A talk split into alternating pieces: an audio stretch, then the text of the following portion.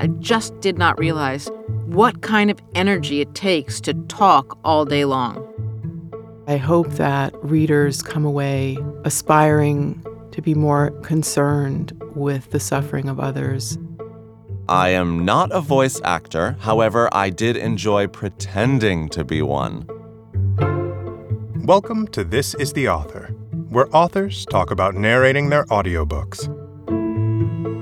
In this episode, meet author and photojournalist Deborah Copaken, writer and activist Rebecca Walker, and American Ballet Theater principal dancer James Whiteside. In their audiobooks, these authors muse powerfully upon struggles with identity and offer perspectives on their unique experiences. Listen to Deborah Copaken on breaking down barriers of women in workplace settings, Rebecca Walker on childhood and belonging, and James Whiteside on inspiration from Roald Dahl. Enjoy. This is Deborah Copaken. I wrote my book because during a 10 year period, really about a decade, a lot of bad things kept happening to my body. And I realized one day when I was staring down at the scars all over my body in the shower that they actually provided a useful outline for a narrative, and that each of these scars represented a piece of me that had been removed, and that that piece that was removed actually stood as kind of a perfect metaphor for the narrative that was going on in my life at the same time. I also felt like what I had to say about the female body and about sexual harassment and about everything we have to go through as women in the working world and women who choose to have children and a career, but corporate indifference to our needs has just been such a barrier over the years. I wrote it for people like me because I wanted other women who are struggling, and now we know after COVID how many of us have been struggling, to understand that they were not alone. If I had to describe what it was like to record my audiobook in one word, that word would be breathless. I am not a voiceover artist. I am not an actor.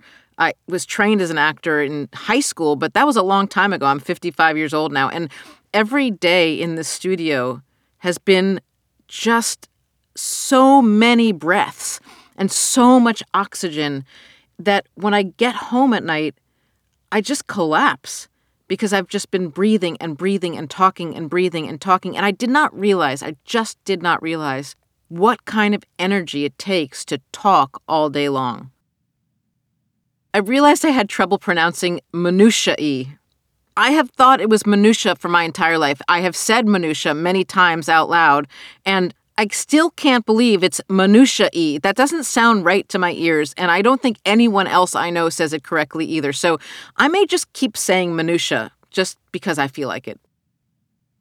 I'm proud that I was able to get through this. It's a long book, it's almost 500 pages, and it's been many, many days of sitting in a studio, getting these words out, and really stumbling over every other sentence. So I'm just proud that I made it to the end.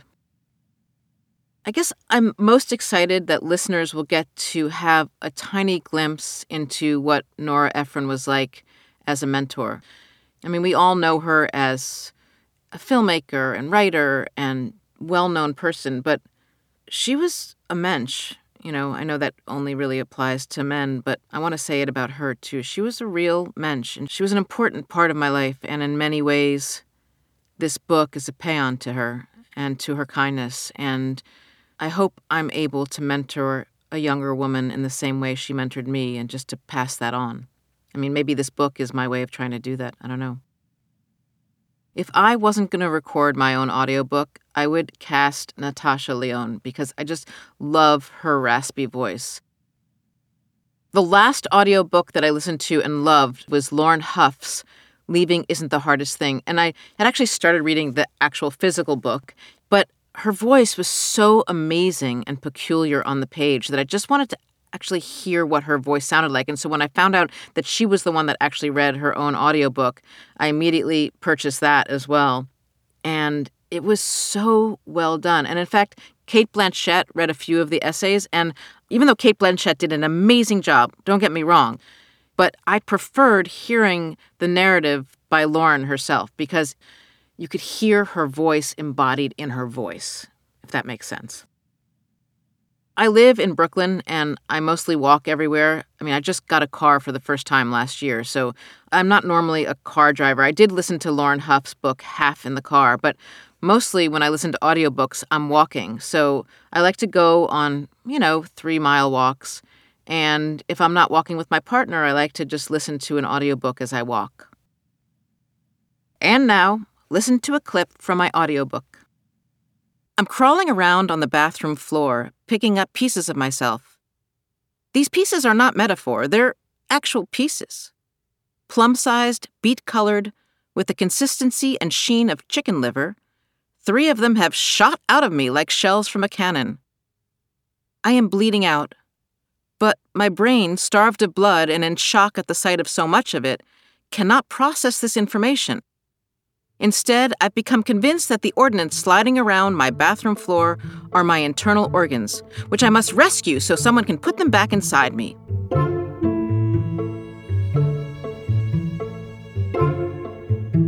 Hi, this is Rebecca Walker, author of Black, White, and Jewish Autobiography of a Shifting Self. This book is a memoir about growing up as a mixed race person, as a child of the civil rights movement, you know, my parents married when it was illegal for them to marry. My father was a young Jewish law student, my mother, a young African American writer, and they followed the call of Dr. King and went to Jackson, Mississippi to do important civil rights work. And they had me, and I was the symbol of a post race future that obviously hasn't materialized. and when they divorced, I was left to shuttle back and forth between their very different worlds. And the book is about navigating my own identity and taking on masks of identity in order to belong in each world. And it's a real coming of age, you know, it's an exploration of feeling very, very insecure and in search of home, a place of belonging, and ultimately finding that place of belonging within myself and within an understanding of feeling connected to really all people who struggle and as we know, that's pretty much all of humanity. I was inspired to write this book because I, at the time that I wrote it in my mid 20s, was feeling a kind of psychological pressure. I felt that I had not been able to integrate all of the experiences, all of the different identities and performances of identity that I had lived with for most of my life.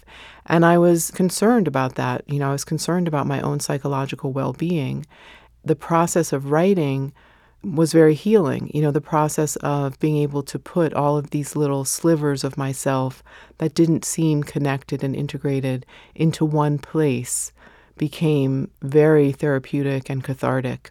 So that when I ultimately looked at the book, it was the first tangible, visible representation of a whole Rebecca, a whole self. So it really convinced me that I was possible, that my existence was possible. You know, when I talk about this book to other people and, and when I speak about it, I often say that this book saved my life. And I think I wrote it to save my life.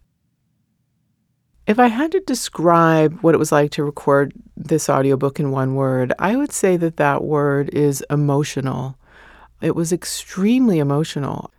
I was really, you know, taken back to many different moments in my childhood where I felt very, very vulnerable, and also moments that were pivotal in my evolution and that were really powerful, where people really came for me. They came to support me and they showed me a part of myself that was inviolable and indestructible. And just to see the way that they reached out to me and held me in moments when I really needed to be held was very, very moving to return to. I would also say it was revealing.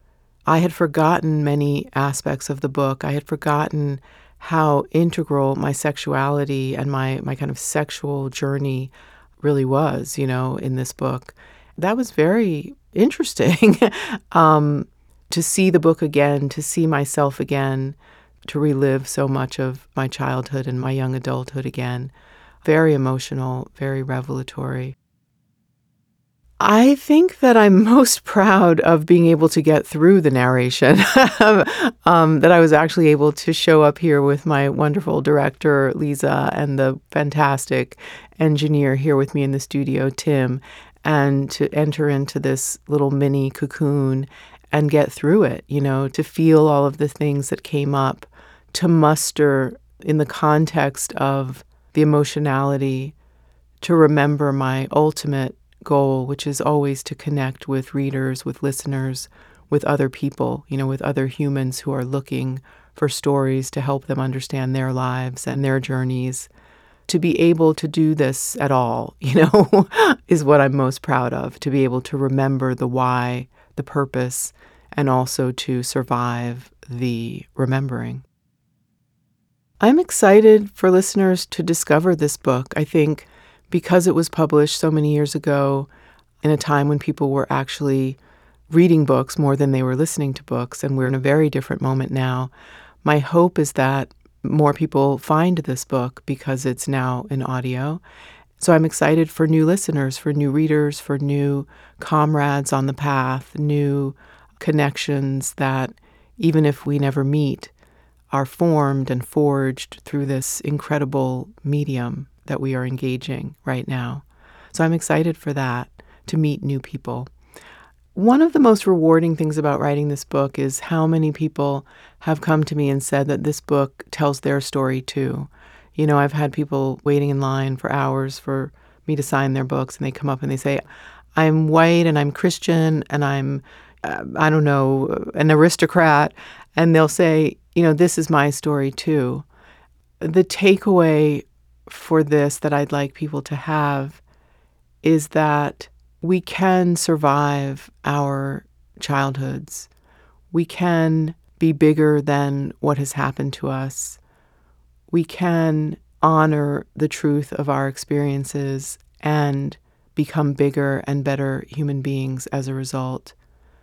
I hope that people also really recognize that racism, that white supremacy, that injustice, that colonization, that all of the different institutionalized structures of oppression and segregation are fundamentally unhealthy for all of us. And I hope that readers come away aspiring to be more human, to be more empathic, to be more concerned with the suffering of others, to be more committed to dismantling all of the different structures that keep us apart.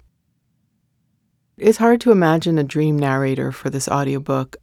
I think I'm really glad that I read it. It's really my life, and I think my voice is the right one to read it.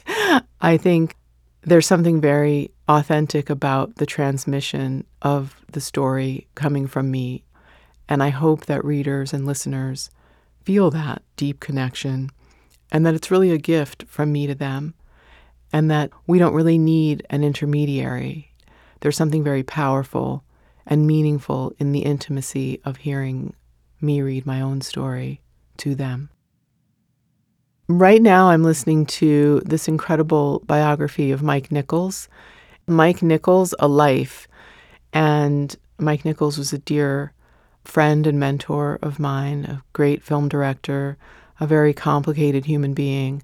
And I'm really enjoying learning more about his life as a young person coming to this country from Russia and all of the different ways in which he explored his creativity and really just learning about all of the different moments that he was a part of the evolving cultural scene, you know, whether it was at the University of Chicago or studying in New York with Strasberg and going on with Elaine May to do their sketches and then starting to direct with Neil Simon and Sondheim and you know just hearing his evolution and trajectory is fascinating and I really love listening to it. I think the reader is really good too.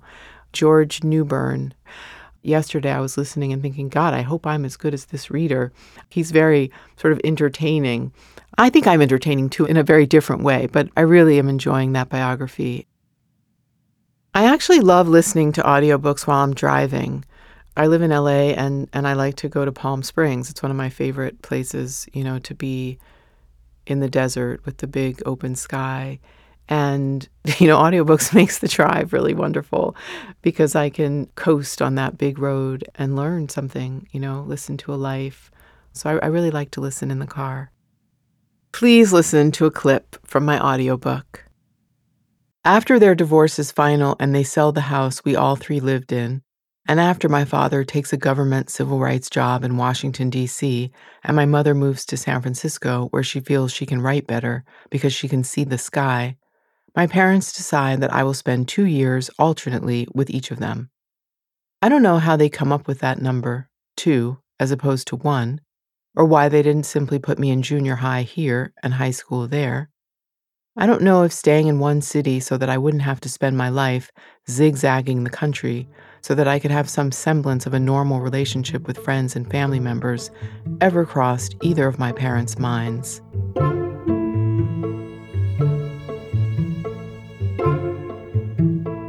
Hi, this is James Whiteside, author of Center Center, a funny, sexy, sad, almost memoir of a boy in ballet.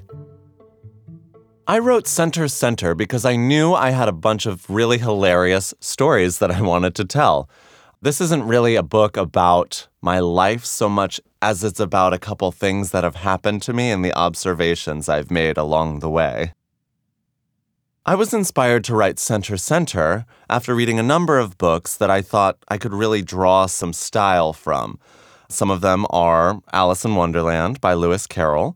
There are elements of fantasy in my almost memoir. David Sedaris's, you know, all his books, essentially his style, and Roald Dahl. I was actually inspired to write this book right after I read Roald Dahl's Boy. If I had to describe recording my audiobook in one word, the word would be daunting. I had no freaking clue how hard it was to sit in a room and read aloud for seven hours. Good God, my brain almost fell out of my ear. I, I don't know. It, it just was one of the most, I don't know, nerve wracking, frankly, tedious things I've ever done. And to listen to yourself talk for that long is truly a nightmare.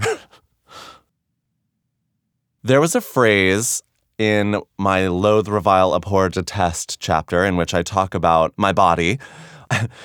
and it really eluded me. And the phrase was, I'm to try it really slowly. Give me give me a moment here. That would erode my jaw joints. And speaking quickly, I would go, that would erode my jaw joints. And I had to do it about 4 billion times, and I just felt embarrassed and sad for everyone involved. I did not know how to pronounce the word, are you ready? It's ridiculous. Minutiae. I always pronounced it minutia. You know, you're being micromanaged, you're dealing with tedious minutia. That's how I thought it was pronounced. And I was alerted to the fact that it's really pronounced minutiae, which I think sounds absurd, but, you know, whatever. The chapter I'm most excited for listeners to hear is the Stranded in Casablanca chapter, which is actually written as a musical. It's got like a, a play format, which is really interesting and I thought would be really awful in audiobook form, but is turning out to be my favorite one that I had the opportunity to record. It was so much fun delving into different characters and giving them personalities and life beyond what I had written. I am not a voice actor, however, I did enjoy pretending to be one. My dream narrator, living or dead, is Mel Blanc. So if I wasn't narrating my book, I would want Mel Blanc to narrate my book. He is the original voice of nearly all the Looney Tunes characters. Brilliant, hilarious, would be fun. So I asked my editor, okay, I need an audiobook to listen to that would be a good inspiration for me. And so she told me to listen to Trevor Noah's Born a Crime. And I just loved the way he sort of created characters out of his family and his friends. And it wasn't too voice acty, but it had just enough personality. It was brilliantly done, and it intimidated me, frankly. It was so good. I loved it. I would recommend. My favorite place to listen to audiobooks is at my apartment, perhaps even in my bed. I like to be in a quiet, relaxed situation. Otherwise, I can't pay attention to the book. If I'm taking the subway from Brooklyn to Manhattan, I don't know, I'm distracted by all the goings on, by the life and vibrancy of New York City. I want to pay attention to that. So I keep it simple, keep it quiet, and listen to a story. And now, listen to a clip from my audiobook. I was 12 when my first dance teachers, Angie and Steve, took me to New York City's famed Lincoln Center to see an American Ballet Theater performance. It was early spring in 1996. The Twin Towers still stood, the premiere of Sex and the City was on the horizon, and the outrageous gentrification of New York City's grimiest neighborhoods had yet to occur. It was a magical time for the world's most vivaciously vicious city. ABT's Spring Gala is structured like a greatest hits show. It's chock full of excerpted scenes from the company's most famous ballets Swan Lake, Don Quixote, and Romeo and Juliet, as well as American classics by Twyla Tharp, Agnes DeMille, Antony Tudor, and Mark Morris.